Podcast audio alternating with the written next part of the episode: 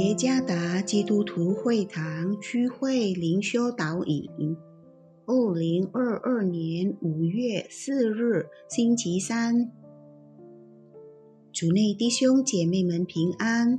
今天的灵修导引，我们要借着圣经历代至上十三章第三节来思想今天的主题：上帝的方式。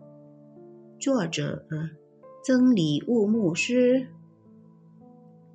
历代至上十三章第三节，我们要把神的约柜运到我们这里来，因为在扫罗年间，我们没有在约柜前求问神。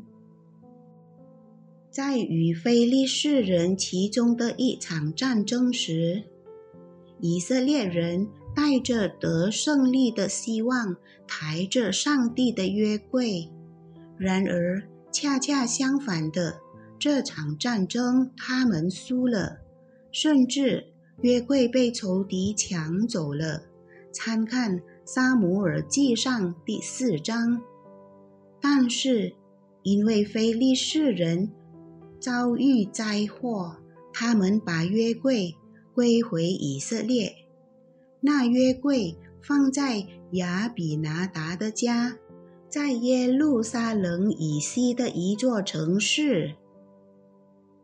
数十年之久，约柜一直保留在那里。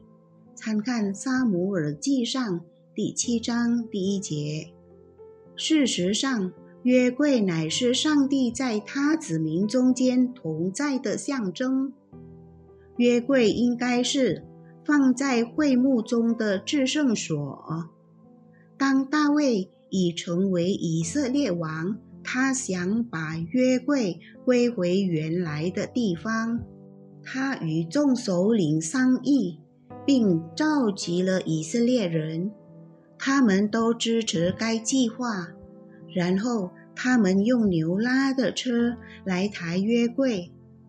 然而灾难却发生了。当牛失前蹄时，乌撒就伸手扶住上帝的约柜，他就死了。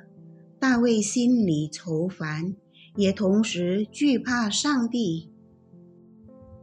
后来，大卫意识到他们搬移约柜的方法错误，上帝亲自定下约柜必须由祭司来抬。大卫觉悟那事后，他悔改了，他依照上帝的规定而行，约柜就归回到耶路撒冷。参看历代志上十五章。从这里我们可以学习到，上帝的工作是不能以世俗的方式，或照着我们自己的方法来完成。他的方式是最棒的，我们必须要顺服他。